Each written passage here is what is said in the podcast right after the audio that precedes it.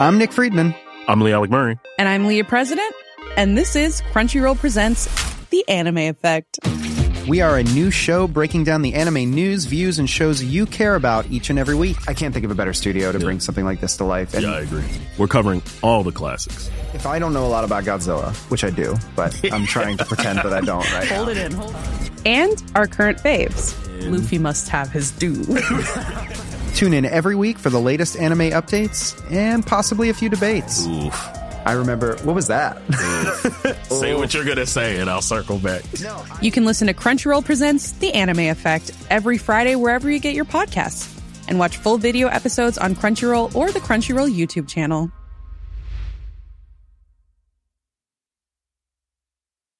Hey, I'm Ryan Reynolds. At Mint Mobile, we like to do the opposite of what Big Wireless does. They charge you a lot.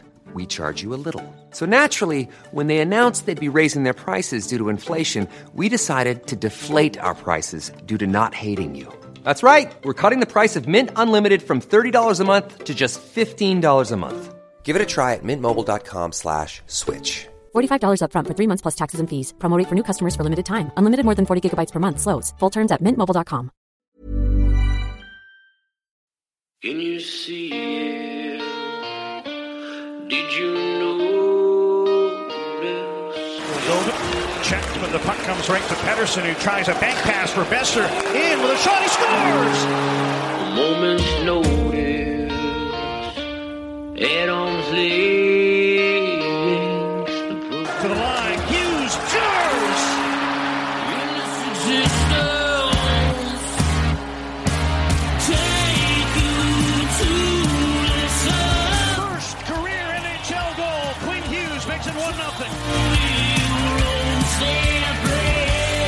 You're listening to Canucks Conversation. Quinn Hughes beat reporter here. I won't cover the Canucks. I cover Quinn Hughes and what he's doing to the Canucks. A member of the Nation Network of podcasts and delivered by DoorDash. Just wave the guy and get Demko involved. I wanted him in Valentine's Day. Wow. We should do a radio show together. Right on. I want to fist bump you right now. Pearl steals, cutting in, shoots, scores! Public display is that what you need? They slayed the dragon. It exists. Don't waste all the good stuff on the off air. Let's go.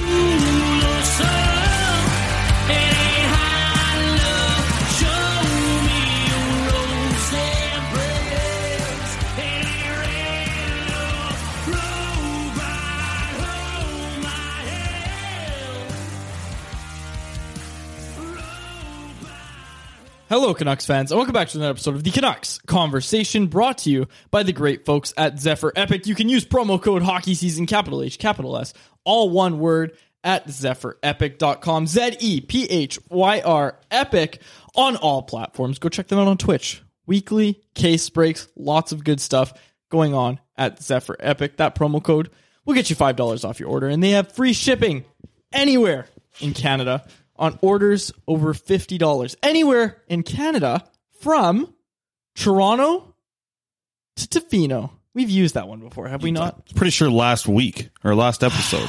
It's hard to think of these. It's really not that hard. I struggle for some reason. Charlottesville, but you need the alliteration. So where's Charlottesville? Wait, Charlottesville. Isn't that in Prince Edward Island? Charlottetown? Oh, that's right.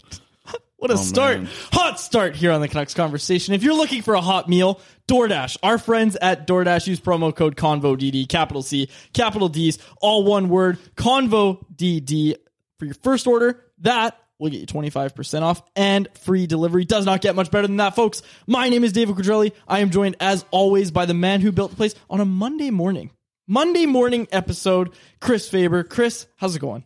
It's a strange Monday. I'll get to that in a second. But first of all, Zephyr Epic, bunch of giveaways as per usual. I don't know what's up with Zephyr Epic over the past couple months here.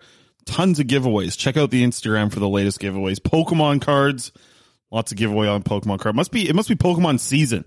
I don't know when Pokemon season is, but it feels like right now. So check out Zephyr Epic for that. And as for DoorDash, used it. When did I use it? Saturday night. when I had a night off, not doing the post game, I ordered myself a Sidra's pizza, a Donair pizza. Mm. Excellent little pizza. No marinara sauce on there. No red sauce. It uses Donair sauce instead. That sweet garlic Donair sauce. That might be one of my favorite sauces of all time. Is that sweet garlic Donair that you get at basically any Donair spot. I love that sauce. You're not a Donair guy. I've never had Donair, but I want to. It's one of those things. It's one of those things that, you know, like I tried strawberries for the first time since I was like 7 on... What day was the luncheon? Friday. I don't know if I talked about this on the last podcast, but I ate strawberries, and that was like the first time that I've had strawberries since I was like 7. Yeah, it hasn't been very long. You should remember. I think you did talk about strawberries on Friday. But, no, I mean, yeah, that was awesome lunch. But, yeah, DoorDash, check it out. Promo code Canucks, or Combo DD. Combo DD. That's the promo code. But, yeah, we're here on Monday. You sound tired, man. Not really. I like shouldn't slur in your words a little bit. Well, maybe. The problem is here that I was in such a groove working for so long, and then you take me off the mailbag, you take me off the post game, you take me off all these things. Exhausted. You're trying to give me a weekend off, and then so I sort of take a weekend off, but I still had like the radio show to do on Saturday. I wrote an article Saturday. I went to the Abbotsford game Sunday. It felt like a weekend off, sort of. Do you people hear this? Chris is verbally berating me for trying to give him time off when I know how busy he is with all of his other stuff. See, but that's the problem. Now I'm out of the groove. It's like a pit stop. In NASCAR, I got to get sped right back up again here. You did a great article. Except, man, I woke up. I edited that in bed on my phone, the Abbotsford article you wrote. I looked at the word count, and I was just like... Yeah, but... No, man, not today. 2,200 words from Faber, come on. That was written on Grammarly, not on my phone, so it probably wasn't that bad. No, it actually wasn't that bad. There was very minimal... And editing. I checked it over for you, too. Yeah. Sometimes I tell you I check it over, and I don't at all, but that's normally if I use Grammarly, and I just click through. I can tell when you don't check it over. Today I checked it over, yeah, because I was like, there's a couple words that don't make a lot of sense in here. But, yeah, lots of quotes from that. I think that we're going to talk a lot about Abbotsford, I think, today, because... You know what's crazy? We're coming into this Monday day off for kind of everyone in the Canucks organization. Practice happened. Yeah. Right. But like, a day off of real big news coming out. Yep. But the last 4 days, taking it back to Thursday, Canucks get a win. Vancouver Canucks get a win. Friday, home opener in Abbotsford. They get a win. Saturday, big game in Seattle for the Vancouver Canucks. They get a win. Sunday, Arturs Silovs Sundays. He sets a shutout. 4 really good days for the Vancouver Canucks heading into today. And, man, I tell you, there is a different feeling in the fan base right now from what the last 4 days have done. A lot of it comes from the Vancouver Canucks for sure, but there's got to be a little added boost from the Abbey Canucks as well. There's some hype around Arturs Silovs right now. I just got tagged in a Reddit post. I don't know how people found my Reddit profile, probably because it's at D Quadrelli, but I just got a notification. Someone posted, Silovs is future Vezina winner and will get you a few Stanley Cups. And then someone replied to it and said, hi, Quads, and then tagged me in it. And then I was just like, not me. Don't use Reddit much. Yeah, well, the people who listen to the show and use Reddit know that you hate the people. I don't actually hate everybody. It's a shtick. Yeah, but it was funny that I did see that post. And, man, he has been good. He's had 2 starts for the Abbotsford Canucks, and he's only had... Only had 1 goal against so far. So you know what? Right off the damn top of the show, smash that intro, Quads. We're going right to the goalie talk. Oh, my goodness. Yeah, right from the top. Right here. Oh yeah, he shouldn't have done that public knowledge. That's a big no-no. I don't know. I can't really give the time and date, or else I feel like Nona's shoe will be flying across North America, right and hit me in the head. We spent half an hour talking about a backup goaltender. All right, get out of here, Woodley. All right, Faber's going to be very pissed. So, I don't like to say bad things about goaltenders. You heard it here first. Folks. Chris called for the goalie music. Chris, what do you have to say? Well, Arturs Silovs has looked really good. He's played 2 games. He's only let in 1 goal. Has a big shutout on Sunday. And I got to talk to him after the game. And some of the things he brought up was how much the work with Ian Clark last year meant to him. Something about working with Curtis Sanford as well and how it's on the same page, those two. There was another reporter there trying to start a controversy between these 2 guys, between Silovs and Mikey. But yeah, that was ridiculous. That was cringy. But to see Silovs come in, it's funny. We talked to him and I asked him, about getting married at 18. and he brought it up. He wasn't too happy about it. I hope that they're still together. Like, I didn't do my research on that, but like when I asked him, he didn't really bring up his wife or talk about her very much. So I was asking what Abbotsford like, and he's like, well, I'm living in a hotel. The hotel's like, I don't know if they're still at it, but that for a while they were at the one that's attached to Castle Fun Park. So they were going to Castle Fun Park to Silovs is 20 years old. Yeah. Right? He's 20 years old. People forget that. Like, people think Mikey's young at 22, and he definitely is. Silovs is there at 20 years old. You know who I'm sitting with at the game yesterday? I got Kevin Woodley telling me, he's like, look at this goalie coming out right now. He switched from a gray glove to a white glove. And let me tell you why this is important. I said, I don't want to hear this type of stuff, Woodley. I'm here for shutouts. That's what I'm here for. And this is the other thing about Woodley. He's apparently this big goalie guy, right? He doesn't even stay for the end. He doesn't even watch Silovs get a shutout in the end. What's he doing? This is the most ridiculous goalie thing I've ever seen. Woodley's out here filming Dylan Ferguson, good Vancouver Island kid. By the way, big ups to Vancouver Island on the show on Saturday. They were lighting up the phone boards and the text line. We'll talk about that. But Dylan Ferguson, I think that's his name, right? Yep. The goaltender for the Vegas Golden Knights organization played. And Woodley's here filming him doing his little in-between whistle ritual that he does every time. He does the same thing. He spreads his arms out. He taps his glove or whatever. Woodley doesn't even stay for the Silovs shutout. So is he really a goalie guy, or is he just a goalie ritual guy? Oh my gosh! I'm so happy to hear that Woodley was talking your ear off, telling you about goalies. Oh my goodness, great! Because if I was there, would have been the same thing. The problem too, they didn't have a seat for Woodley at the media table, because that's actually a smart move on my from the media people there out in Abbotsford. PR stuff. You don't want this guy sitting down. But the problem is, what's he do? He stands right beside me, so he's in my ear the whole time. So there's so many seats there. There was no seat for Woodley. There's not a lot of seats in the media, really. There's 8 seats. Oh, the media booth. Yeah, so there's like 8 seats of media, and a lot of them are taken by NHL scouts who are out there. And speaking of Woodley, too, I got to dump on him a little more. That poll question about who has the best flow in the media, that really hurt Woodley. Like, that really hurt him. I felt really bad. So this is the thing. He shows up yesterday, and here comes this guy, middle-aged guy, good-looking guy, no hair. Woodley chopped it right off. I know. This poll question ruined him too. He took a lot off. Like, I know his is short now. That poll, it wrecked him. Yeah, I got a haircut as well because it was time. I was getting ready to go to the Canucks Autism Network luncheon. Great event, by the way. But I was getting ready to go there, and you got to wear a suit, you got to dress up. So I was like, I can't wear a hat, can't wear a toque, and that's when I realized that my hair was too long to not be wearing a hat or a toque. Like, it was falling in my face, and it was just all over the place. It was a mess. So I went to get a haircut literally right before coming there. So you're the goalie guy here. You're the, well, more than any goalie guy, you're the Arturs Silovs guy. Mm-hmm. The beat reporter. Something like a 968 save percentage through 2 games. Like I said, the one goal against. Mikey's under 900. Do we have a controversy out here? No. People, like, it's so funny because people are pointing at it and be like, oh my gosh, like, is Silovs better than Mikey? And no, he's not. I'm sorry to report that Silovs is not a better goalie than Mikey. Just not there yet. And like you watched that game. Silovs did not get tested very, very much. Like, it's a shutout, nonetheless. Not trying to take anything away from the kid. Goodness knows that's not what I'm trying to do to my best friend. But like, Mikey has been facing tougher competition in these games. The chances that have beat Mikey, Silovs didn't face anything like that. I think that's what we're going to see next weekend when Ontario comes to town. Yeah. Ontario, California. Yes. When they come to town for back-to-back on Friday and Saturday, they were the ones that had a lot of scoring chances against Mikey and Silovs. Like, it felt like this Henderson team out of Henderson, Nevada, apparently. I didn't know. This is another place I've never heard of before. But the Silver Knights, and they're god-awful. Well, I don't know if I hate them or not. The chrome helmets that they had. I didn't like them. It probably didn't look good on TV, but like, when it was like dark and like just the blue and green lights were shining off of it, it looked pretty cool. But so I'm sitting up there. There's a lot of NHL scouts around, right? I'm listening. I just had a thought. I'm listening to these scouts. You judge how good something looks when the lights are off. Okay, let's... I don't know. If I'm looking at a jersey, a jersey is what you're talking about. Of course, okay. I want to see. This is a family show. If I want to see what the light's on to see if it's actually a good-looking jersey. Okay, you understand? Sure. Yeah, I get completely what you're saying.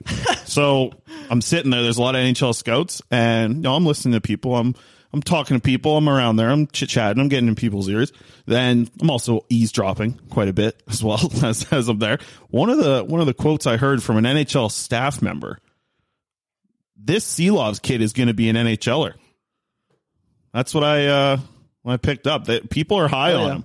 Yep. And you know what? This is something that Woodley brought up too. Cause listen, like I was listening to half the things Woodley said, not a lot of them. When he comes out and he's like, this is going to make this is a massive difference. CCM's got a problem at their factories. They can't get these gloves out. There's blah, blah, blah, blah. The Vietnam, they're making the gloves and they can't get these. And I'm just, what the hell are you talking about here, Woodley? But one thing he did bring up was it's not about the size of Arturs Silovs and like the way that he is a big 6'4" goalie. Stood beside him yesterday. That's how I do the test for guys who are 6'4". Silovs is definitely 6'4".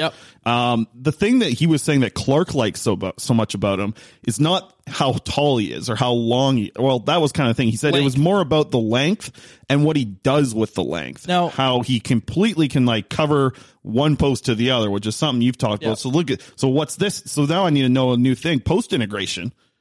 I mean, Silovs so damn long, he can integrate on both posts now all of a sudden. Yeah. No, he can, and so can Thatcher Demko. But what Silovs is really set apart by is the athleticism, right? Like, this is an athletic freak here. And when he was drafted, again, it's similar to a Kukoskemvo where the Canucks saw him, did not get a ton of results, but had a lot of intangible qualities. And just the things that, like Ian told me when we were talking in the summer, just things that in his experience in the game are very difficult to teach through nurture. Like, you either have it or you don't, and you can't teach that. But we'll talk about, before you go too much into this. Well, I'm going to talk about length. Yeah, that's what I'm saying. But you said that he's so athletic, and I think a lot of people, when they think of athletic, they think of a guy who can skate fast, bring good fill. But what is athletic for a goalie? Silovs can do the splits, like as can Thatcher Demko. People have seen that, but Silovs can do the splits, and he can rotate his hips around. He has really good hip flexibility when he's in the splits if he needs to.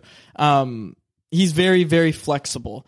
And he has very explosive movement. And that all comes down to your athleticism, right? He's able to push off really quickly. And again, in his draft year, and something that mainly the thing that I've always pointed out, with Koskenvo, it's the hands. With Silovs, it was the stance. The stance was way too low, way too wide. 6'4", you should not be giving up the top of the net the way Silovs was. But he's looking a lot better now, and they've worked a lot on that, a lot on his movement, how he wants to move around the crease navigation, all that sort of stuff. That's what has been hammered home to Arturs Silovs, and you're starting to see the effects of it now. So when I look at Arturs Silovs, what I'm seeing is a young goaltender who, is starting to get it. He's starting to understand what he needs to do to succeed. And when Ian talks about length, what he's actually talking about isn't how long his legs are. Another guy who has really good length is Mikey DiPietro. This is what Ian told me, and you might be shocked by that because Mikey's 5'11", 6 feet. He has really good length, and the way length is described is, or the way that length is valuable is if you have long legs, that's great. But if you can't move around when your knee is flush to the ice, that length has no value as a goaltender. Yeah, I got long legs. There's no chance I could do anything. You don't have good length. You don't have good length. Well, I mean, you haven't seen me move. No, you don't have good length. I got good length. Go into a butterfly right now. I'm not going into the butterfly right now. Not to. But if I did, not to knock your length, but you probably don't have great length. Wow, you don't. I think you're underestimating how flexible I am. Are you really flexible? Yep. You're messing with me. Are you actually? I'm not flexible at all. I have horrible length. Except when I played goalie back in the day, back in the ball hockey days, when I played goalie, I used to be able to do the splits, but I was also a lot. Well, that's the other thing. Woodley, I learned he lives a block away from me. He said, bring quads in. Let's fire it up some shots. And that'll be fun. Yeah, get on the ice. He was he was asking me for my skate size and everything. He's I got a pair of skates for you. I got a whole set of gear for you. And I was you can wear the stuff Halak wore to start a training camp. Exactly. Last thing about Silovs, and we'll move on. Did I touch enough on length, do you think? It's all about your knee being flush to the ice. When Ian talks about length, that's what he's talking about, and how much of the bottom of the net you can cover up. And sorry, last thing. Wide stance and everything in his draft year. The one thing that Silovs has always done really well, and this is something that Andre Vasilevsky does better than anybody, is seal off the bottom of the net in a flash. He seals off the bottom of the net better than any Canucks prospect. And, maybe Mike is there now, but in terms of when they got drafted, in terms of sealing off the bottom of the net, nobody was as good as Silovs. Yeah, those two, I think, are going to be just a great duo over there in Abbotsford. And actually, Silovs said something pretty interesting in a post game, which I picked up. And this is obviously completely out of context. The question that I even asked him was like, it was something along the lines of like, how has it been with Sanford compared to Ian Clark? Because he spent a lot of time with Ian Clark last year. Is it something that you guys have like worked together on and kind of made sure that the organization's running the same? This is the quote from Arturs Silovs, completely taken out of context about him and Mikey saving the organization. And yeah, it's like we're going to save the organization. So when you sent me, I immediately sent that to JD Burke. And I was like, "You heard it here first, JD," because he's always giving me a hard time about my. I'll play it one more time. Prospect goaltenders. One more time. It's like we're going to save the organization. So it's good, man. It is a solid quote, honestly. That might be my next article on Canucks Army. Big headline article. Breaking.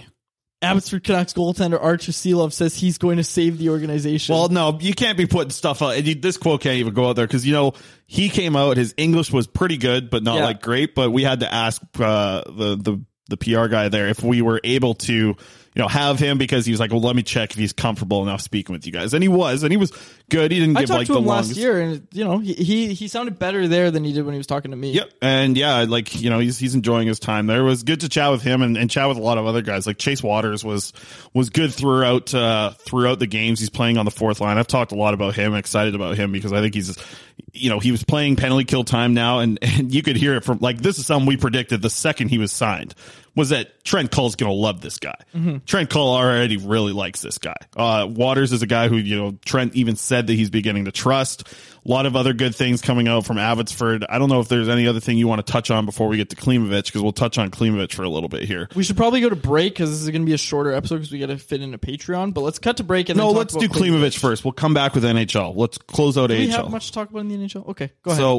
So Klimovich, man, the kid is so confident.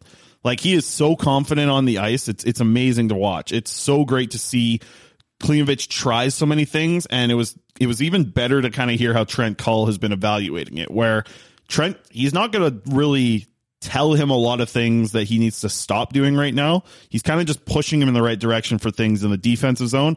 But like Trent pretty much said, like he's giving him a long leash. He wants to give him a long leash because the kid's so creative offensively, does a lot of things. I mean, he's already tried to go through the legs and score a goal. He's tried to go behind his back and score the goal. He's consistently coming down with the puck. He picks it up at his own blue line. He skates really hard for a few strides, and then he tries to go through three guys.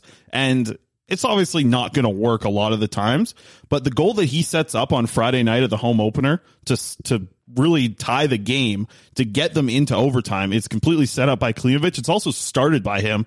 He picks up the puck on his own blue line. He goes in, he dangles one guy in the neutral zone. He chips the puck around a defenseman, goes down, gets the puck, works hard on the boards, and then passes it off, gets the puck back, makes a great no-look backhand pass in front of John Stevens, who buries it to tie the game up, send him to overtime. Listen, Klimovich is a long way away from being an NHL player because he's still making a ton of mistakes. Like he's making a lot of mistakes, but those mistakes shouldn't be so punishable because it's great that he's just trying these things. It is almost shocking to me to see an 18-year-old kid try and dangle through three AHL defensemen to gain the zone. Like, it's really impressive. The kid, even Trent Cull talked about it. Like, the kid has swagger, and you don't want to get that swagger out of him. So the way that Cull's always talked about it, too, because there was a question asked about him if the QMJHL is still a possibility. And still, it's like a pretty open-ended answer from Cull. Like Cull said, that's not my decision. I'm supposed to coach players who are here in Abbotsford. Right now, Klimovich is here. We're going to have fun with him. Whatever happens, wherever he goes is kind of what he like finished off the quote with. So it makes a lot of sense for him to stay in the AHL, especially what he's done in the first five games here so far. So I've been really impressed with Klimovich. And our new favorite guy, by the way, Jared Lukasavages. Is that actually how you pronounce his last name? He told us how to pronounce his. This is how he told us how to pronounce his last name. He's like, you can look at my name, but it's better to not even look at it. It's Lukasavages. And then, so he comes out, he was giggly as hell. He was like so happy to do media. He comes out and answers that question from somebody who asked him just like, how do you pronounce your name?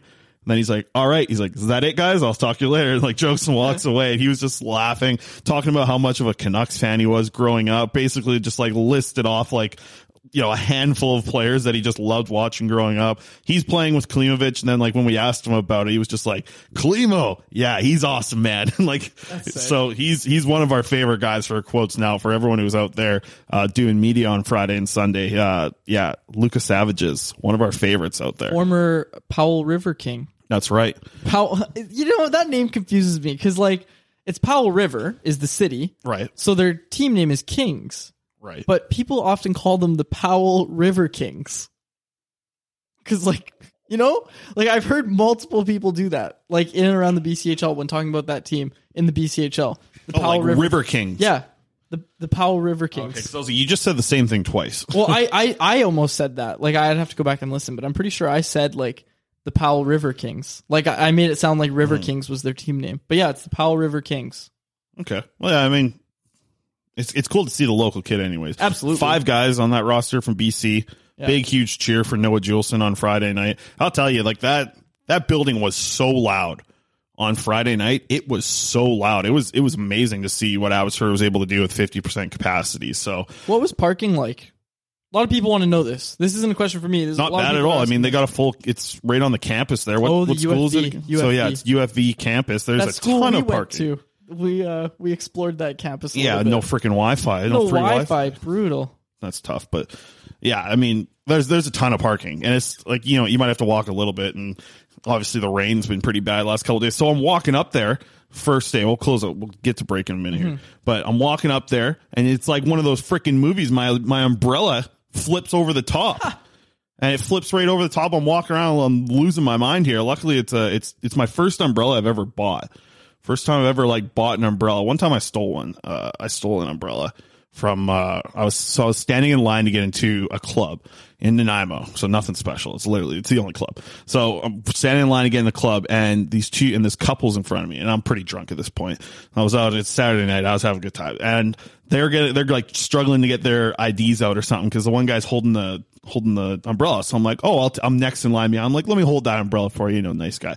So I'm holding the umbrella for him, and then they go in right in front of me, and what do? I freaking dip. I go to another bar with this umbrella, and I just walked down the street with this like huge, big, nice black umbrella. You were next in line to get into the club, and you decided not. Well, umbrella. I was going in there by myself. It's like I didn't even know where my friends were, like at the point. So I just like end up going to the other bar or club down there, and then I'm on. And I had this nice black umbrella. So if the person who's listening to the show lost an umbrella in like 2013, I apologize. Wow, that was a good umbrella. I don't know where it is now, but that thing was huge. How old were you in 2013? Like 20, 21. That's insane. We wouldn't have been friends back then. I was a 13-year-old kid. I wouldn't want to be your friend at all. I would have wanted to be your friend, I'm sure. Yeah, you would have wanted to be kind of like now. Yeah, exactly. Well, we'll wrap things up there. Let's head to break. We'll come back with some NHL talk, because I didn't really think we were going to go all AHL for the first half, but it was a home opener. We had to do it there. Let's get into the NHL on the other side, but let's hear from our sponsors real quick. Winter is quickly approaching, but wait, that means your favorite seasonal brew is back to cheer you up. The Tukes of Hazzard is now available across British Columbia and Alberta in their government and private liquor stores. This extra strong brew has a whopping 9.2% alcohol, big hop punch, even bigger body and aroma, and just a touch of white haze. The Parallel 49 fan favorite is smoother than a freshly cleaned ice rink. Muddler's Pink Lemonade. We are so excited to tell you guys about Muddler's Pink Lemonade, my drink of choice. You guys have all seen it by now. Faber and I went out drinking. That was my drink of choice first night. I think that the catchphrase for this ad has to be, it's the only alcohol that Quads likes. Absolutely. It's so good. It's absolutely the best pink lemonade on the market by far. A lot of these other drinks are just a little too sweet for me. Like, I don't really like that. And this is like a nice mix, because I also don't like when it tastes too much like alcohol. But this is like the perfect balance. There's a reason that it was the drink I got when we went to the Parallel Street Kitchen as well. Absolutely, man. It is the sweet spot for quads in the alcoholic beverage realm. You can find it, like you said, at Parallel 49 Street Kitchen and in a ton of liquor stores. All the BC liquor stores have it. It's the bright pink cans, Muddler's Pink Lemonade. Go out and try it today. All right, and a massive thank you to all of our sponsors. Chris, do we have a poll question today? No, not at all. All right, we are making a poll question on the fly. As we record it, we probably won't get responses. Maybe we'll... I think you can get the Silovs hype. Yeah, we'll get it to the end. Okay, so what's our poll question? Brought to you by @FuelTheFan on Twitter.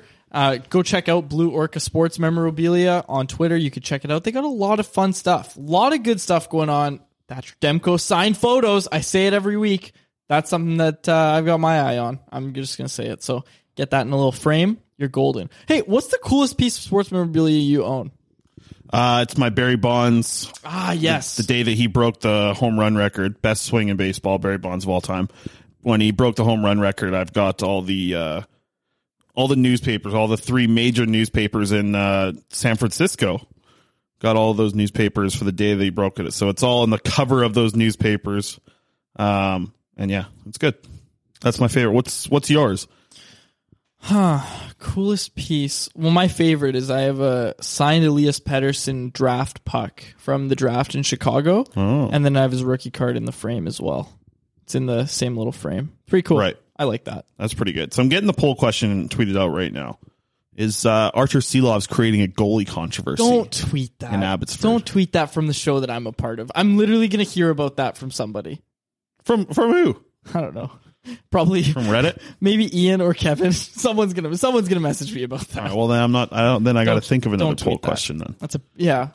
He's not creating a goaltending controversy. You keep. How many more games until he does? There's not going to be a controversy till Mikey's on the block. You have to watch the games, and I know you did, which is why I don't know why you're saying this because you know the good quality of his chances were nowhere near Mikey's. Yeah, but he looked even his last game, like Silovs' first game of the season. Yep. He had a lot more chances that game, and he looked strong there. Only allowed one goal and made 4 saves in the shootout.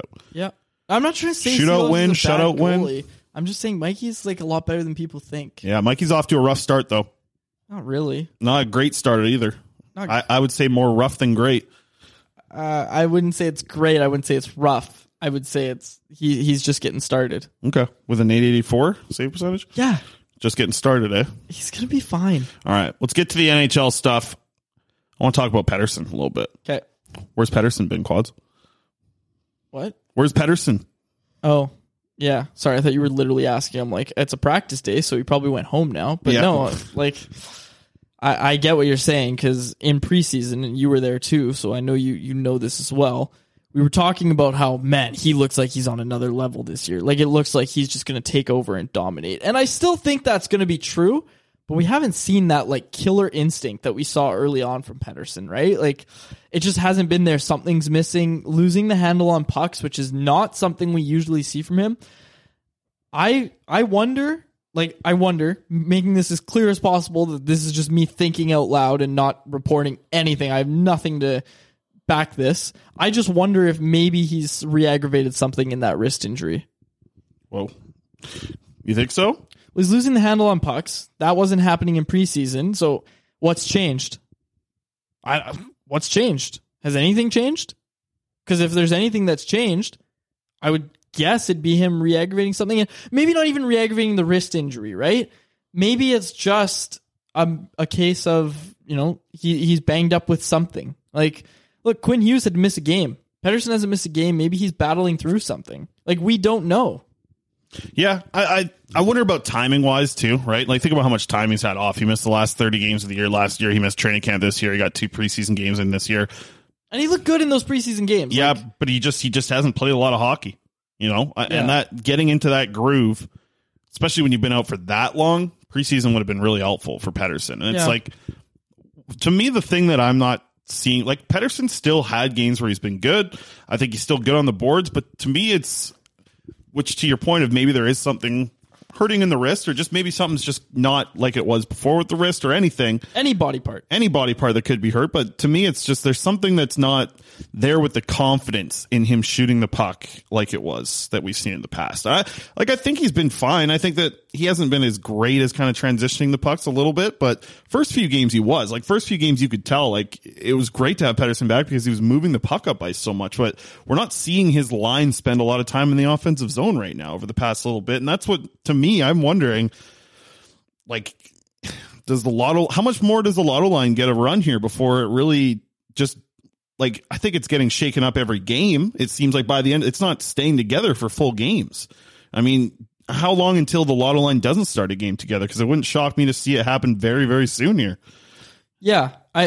Okay, so here's the thing is we should talk about the lines at practice because, you know, the Lotto line was back together. And I think the reason you're not going to break up the Lotto line is because the Pearson, Horvat, Garland line is looking good. Right. Like, the league should start to be on notice about that line after this road trip, especially the back half of that road trip. Like, that line, like, the Horvat and Garland won the Canucks that game. Like, Thatcher Demko absolutely stole the game, not trying to take anything away from him. But in terms of forward groups, like, that line is starting to really get going, and they're starting to build some chemistry. And again, like, Garland was talking about it, like, from a player's perspective, Garland was talking about how early in the preseason, through training camp, he was thinking about everything. He has to think of the systems in his head.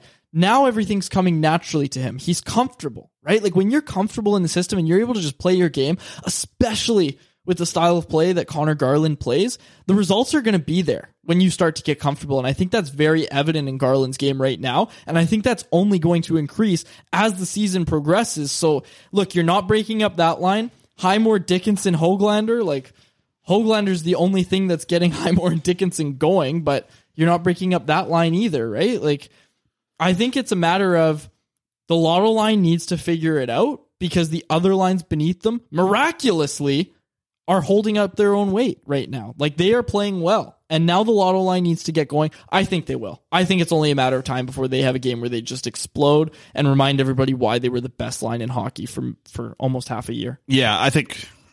I don't know. I think a shakeup is the better option right now. I think a shakeup, you have some options to bring up and play with. You keep a pair of them together. Which pair do you want to stay together the most out of that group? Like, if you do break up the Lotto line, which pair do you want to keep together? Horvat and Garland, I want to keep. But no, sorry, the Lotto line. Oh, from the two of them? Oh, Pettersson and Besser, I think. Pettersson and Besser is the one that you want to keep together? Yeah. I wonder about that. Well, maybe it's Pettersson and Miller. I think that would be the way that I would probably go about it. And I would wonder if you want to do you want to do Podkolzin or Highmore? Or, I mean, sorry, it's not Highmore. Whoa. Do you want to do Höglander? I got the H mixed up. Hot take. Do you want to do Podkolzin? Do you want to do Höglander? Or do you want to do Dickinson? Because one of those three, I think, should be the next to get a run with that line. Yeah. I still don't think they should break up the line. No. I think this is something you have to... Like, they're getting broken up every game, though. They're not doing anything in the first half of the game, and they're not playing together in the second half. Why not start the game with something else and see if you can find something else that clicks? Because they're going to start to get it. There's going to be one game where that isn't the case, where they need to be broken up. There's going to be one game where they're there right away, and you have to keep trying. It's strange that it hasn't happened yet because they're playing against such bad teams. They're playing against low-end NHL teams, and it's not happening for them. If they lost a game, then you'd see them broken up to start the game. But okay, they haven't lost yet. The Canucks haven't lost. So, speaking of which, a lot of people were assuming that Vasily Podkolzin wasn't going to get back in for the home opener because you don't change a winning lineup. Like, Travis Green is not going to change a winning lineup. But at practice today, as per Brennan Batchelor, since I wasn't there, sorry about that, Justin Dowling, absent from practice, Vasily Podkolzin skating on a line with Juho Lammiko and Alex Chason. Your thoughts? Yeah, that's fine. I think Dowling's been good, but I'd like to see Dowling in for Chason if they're going to make a change. I think the Chason experiment's over. I think Dowling's hurt. I don't think this was, and I don't know if Travis has spoken yet. Maintenance day for Dowling. Okay. Dickinson's banged up from the trip as well. Okay, well, you know, we'll have to see what happens there. I mean, they don't really have a lot of options to bring guys in from the forward group unless you can make a quick call up from Abbotsford, which is very possible now. You know who's really looked good now? It's for two quickly. I know we touched on it in the first half, but Justin Bailey is playing physical. Justin Bailey is killing penalties. Justin Bailey is still the fastest player in the AHL. Justin Bailey looks a lot better. And I'm going to talk to him on Tuesday, actually, because I'm going to end up going to practice tomorrow. I want to ask about the shoulder surgery that he had in the offseason, because it felt like a strange time to have shoulder surgery when he didn't play at all last year. Like, what did he get? 3 NHL games? He didn't get any AHL games. Yeah. He was on the taxi squad all year and then decides to get shoulder surgery. I wonder if that's been something that's been nagging him for a while.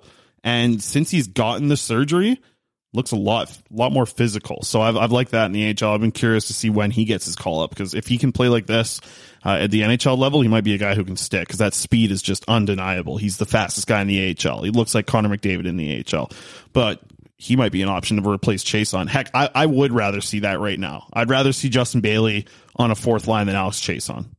Yeah. Okay. That's fair. Has Bailey, like, the points have been there for Bailey so far, right? Like, yep. I think he has 6 points in 5 games or something like that. 2-point night on Friday.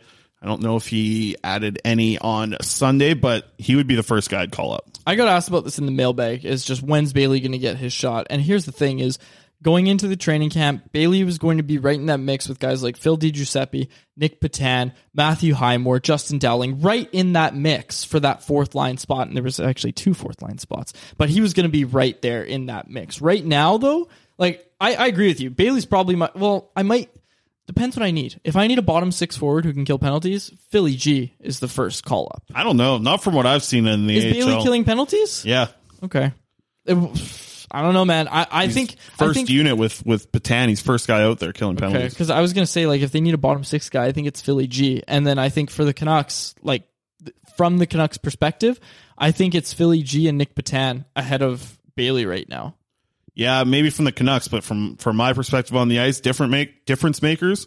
Yeah, Justin Bailey, absolutely. For sure. The speed and every, yeah, absolutely. He's got a lot more NHL traits. He just didn't get enough runway in training camp. Like, they tried to give him as many games as possible, which was only the two final games. I bring up the shoulder surgery. It looks like a different player after it. I wonder how long this shoulder surgery's been hurting him. You know, I wonder, because, like I said, he played 3 games last year. It's not like he hurt his shoulder and needed to get surgery done. He got it done at the start of the off season. He wasn't playing any games. What do you mean? He got hit by Lucic. That's why he had to get shoulder surgery. But he didn't get it right after that. He got it later. Yeah, not too far later. They were trying to rehab. Pretty sure he got it at the start of the offseason. I don't know about that. Well, I'll find out more Tuesday about it. I got to ask him about this. Talk to him about that. We do have some very funny quotes from Elias Pettersson at camp. Elias Pettersson on whether his slow start bothers him. No, it gives you guys something to talk about. So as 2 people who just talked about it, thank you. Thank you, Elias. We had something to talk about on today's show. A Monday afternoon show. Take one for the team. Yeah.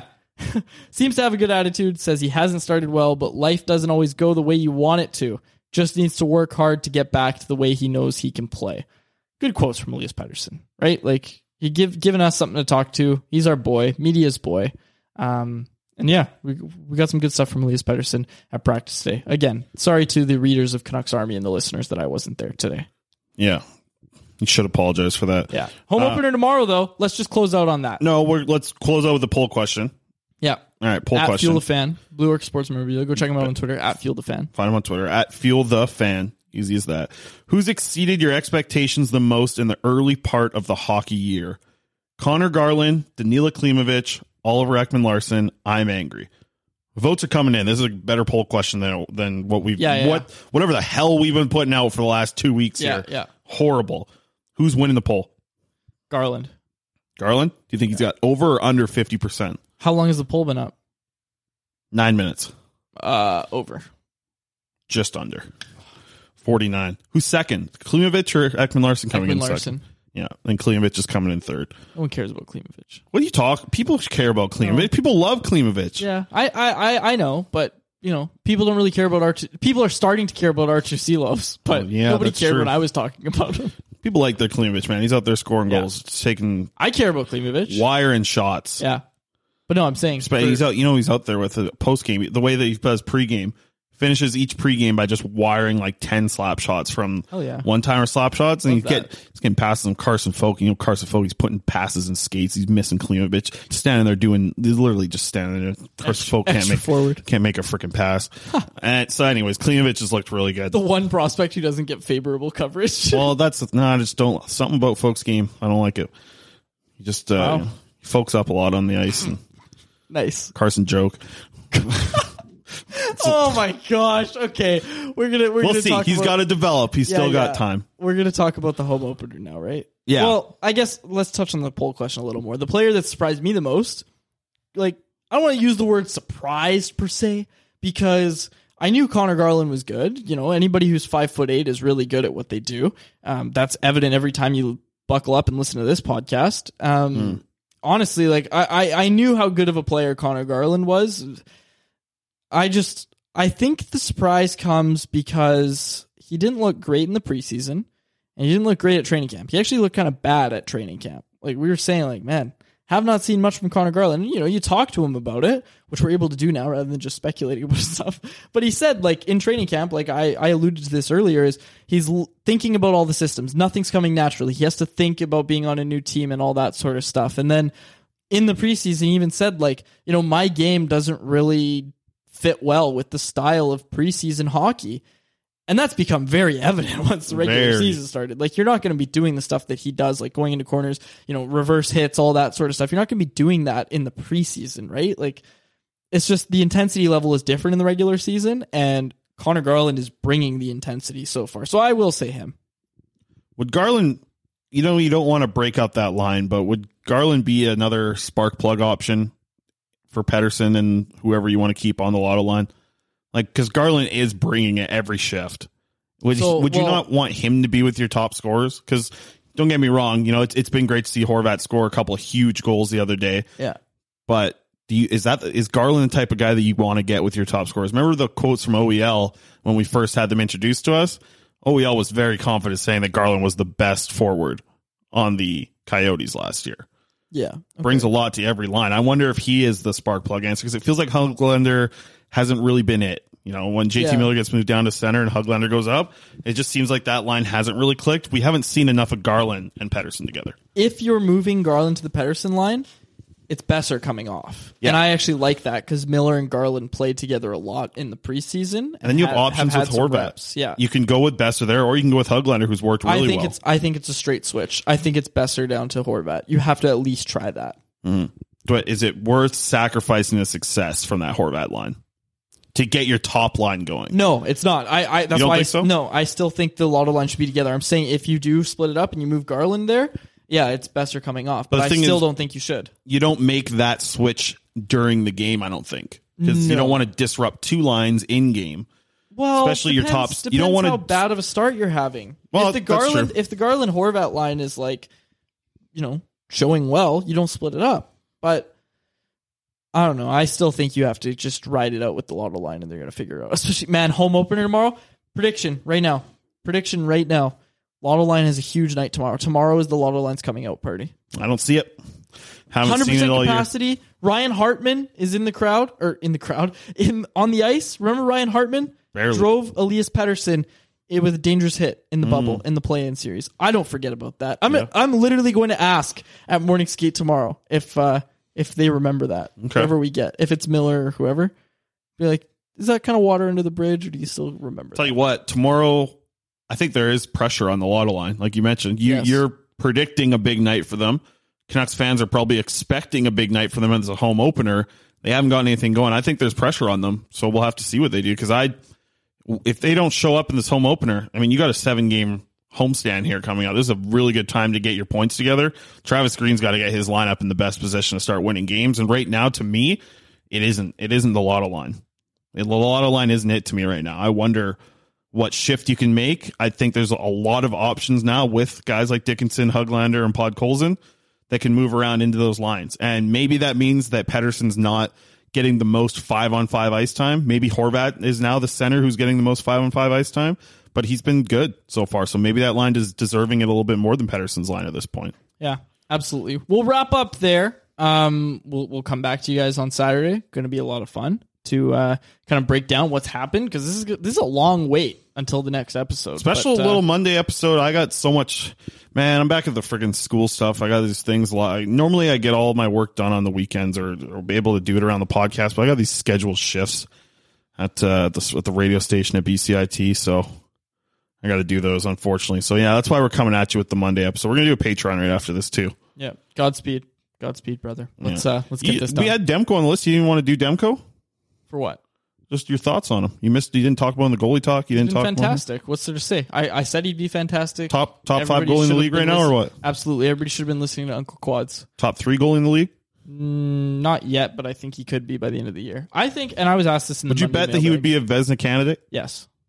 I think, well, no. Is that because we both have votes? No. We don't have votes on the Vezina. Oh, really? GM's is Vezina? Yeah, which is why I don't think Demko is going to be. Like, Vasilevsky's going to win the Vezina.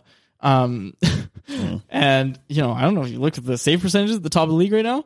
Yeah. Braden Holtby, Dustin Tokarski, Linus Ullmark, just some of the names at the top. You know what Linus Ullmark's been doing for me lately? Sitting on my bench in fantasy hockey. Ooh, with a 976 save percentage. Yeah, but he's got like 2 games played, so it's not like he's doing. Yeah. He's in this week, though. I just made the move. Yeah. 0-2 to start that. Go pick up Braden Holtby in your fantasy league. Maybe. Yeah. Okay. We, wait, what was I saying? Oh, yeah. Sorry. To further elaborate on Demko, I don't think he's going to get many Vezina votes because, like, look, he was like by a lot of metrics, he was a top 3, for sure top 5, top 3 goaltender last year. And he just didn't get the votes. And I don't think it's any sort of bias. I think GMs are going to start to notice. If he has a year like identical to what he did last year, he's going to get Vezina votes. You know what's ridiculous? If he goes and plays for Team USA and does really good at USA, he's getting Vezina votes because of that. Unquestioned. Yeah. If GMs are voting on it. I didn't know GMs voted on the Vezina. Yeah. If he goes and plays for USA and is like their goalie, he's getting Vezina votes. Oh, absolutely. Undoubtedly. And that's the thing is I was asked. Not even the NHL and over there in the Olympics. And that's what he's going to get his Vezina votes. I was asked in the mailbag what a successful season from Demko looks like. And, I wrote from a personal perspective. I'm sure Demko would, love to make Team USA's roster. I think he will. I think it's no question. And then I think what would be a real success is if, remember 2010 when Martin Brodeur was the starter for Team Canada? Yep. Struggled a little early in the tournament. They make the switch to Roberto Luongo. Bobby Lou wins the gold medal. That would be a very good personal success story for Thatcher Demko. Because, our friend Frank Saravalli of DFO and the Nation Network, a little shameless plug there, go read Canucks Army and every other Nation Network site. But, he said, this is the best team they've had since, this is their best chance of winning since the Miracle team, right? Mm-hmm. This is their best chance of winning. And it's hard to disagree. You look at that forward group, my goodness. And, man, if they had Jack Eichel as well, they won't. But if they did, Team USA's program is looking very, very nice. They're going to have the Hughes brothers all on there soon. That's a pretty nice little roster. Yeah. Well, you think about how many of those guys came from the United States National Team Development Program in, it 2019 in that draft? Yeah. They're about to have a lot of good players. You're going to have Coffee. Oh, that Team USA team is good. Well, Team Canada is going to be no slouch either. Yeah. Don't get me wrong. But, from a personal standpoint, I'm sure, usurping. Quit clicking away on your shirt over there. There's no way the mic's not picking that up. You can't hear it. No? No chance. You're over there clicking and clacking. I've got the headphones on, so I can hear it. Yeah. Blasting into my ears over here. I'm deaf in my left ear. I can still hear that. Whatever. Taking over the starting role from Hellebuck and maybe John Gibson, I think he's ahead of Gibson, is going to definitely be the big, that's a huge personal success for him. I wonder if he's ahead of Gibson. I think he should be. Yeah, Gibson's a pretty good goalie, man. It hasn't been the last 2 years. It hasn't been as good as everybody thinks. All right. Well, final thing I wanted to mention was the radio show. You took the radio show off on Saturday. That you were building a Ferris wheel, as I told everyone. Did you actually say that? I was volunteering. Yeah. It was a prior volunteer commitment. You're getting ripped in the inbox off the top. They said, there's no way Dave's building a Ferris wheel, blah, blah, blah. I said, oh, he's building a Ferris wheel. He's putting it on his... I said, you know what? It's nice having on your resume that you do a radio show at Sportsnet, but you can put on your resume you built a Ferris wheel. I didn't build a Ferris wheel. No, I told them what you're actually doing in the end. Right. I said, you're off at your summer camp. I don't know. We were chopping firewood all day, actually. Polishing rocks, whatever I had to take apart a dock. It was pretty fun, using crowbar and everything. Oh, yeah? First, manual labor I've done since I was, 17 and worked construction. But it was funny because I was, wow, showing everyone the way. I was like, yeah, when you take these planks off, make sure you hammer these nails down so nobody hurts themselves. And, all the work safe training and all the little tips and tricks. Well, that's the way I know you work. You're more of a supervisor type. You don't get your hands dirty. You're a supervisor. Exactly. Yep, that's right. But so Josh fills in on the show. Josh Elliott Wolf did a great job. Yeah, got the people pissed off. Almost more than you get people pissed off in the text line. You know what he said? Mm.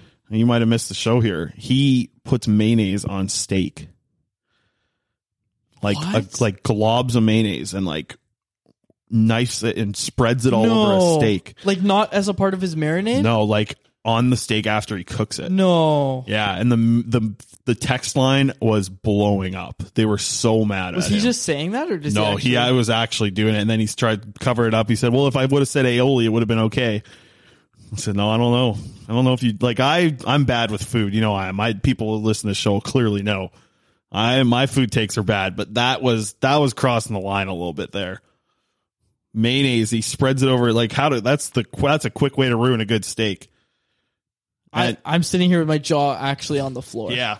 So good thing I'm back next week. We kicked you off because of the goalie talk first week. I'm kicking Josh off because of the meeting. Goalie smokes. No, I don't even know if he's going to be producing for us either. That's we got to keep that juju out of the show. Oh my gosh, great guy though. Great writer at Canucks Army. But for sure, I'm doing a little soul searching right now after hearing this. So yeah, Josh, expect an email coming soon. And one of the best parts, somebody called in from the island and made Josh guess a flavor. And they had 4 different drinks. If you guess the right flavor, they shotgunned it, and they celebrated live on air. So shout out to the island was listening. The island was drinking. They were blowing out the text box. It was awesome on Saturday. Amazing. So we'll see. I don't know. See how I was with Josh there. That mayo take was a lot. That was a lot to deal with. That was pretty tough. That's a big one. But we already got our first confirmed guest for Saturday's show. Who is it? The stanchion, Wyatt Orange. Nice. Going to join us on Saturday. Fantastic. We'll wait for a little tease here on the podcast. So that'll be fun to get Wyatt on the show on Saturday. Justin back in the booth? I haven't checked that yet. Hope so. I'll check the schedule and we'll get back to you on that. But we got a Patreon to record. I'm not wrapping up. You wrap it up. Sure. No problem. I will wrap up this show. Fun episode. Lots of Abbotsford Canucks talk. Lots of fun. I got to get out there for a game. I was just too busy last night. But regardless, it was a fun episode. And we'll see you guys on Saturday after a couple Canucks games, a couple Canucks home games. That'll be a lot of fun. For Chris Faber, my name is David Quadrelli. Thank you so much for listening to another episode of The Canucks Conversation. Thanks for listening to Canucks Conversation, delivered by DoorDash. Hit the subscribe button to never miss an episode. How about keep it to a thank you, Jim?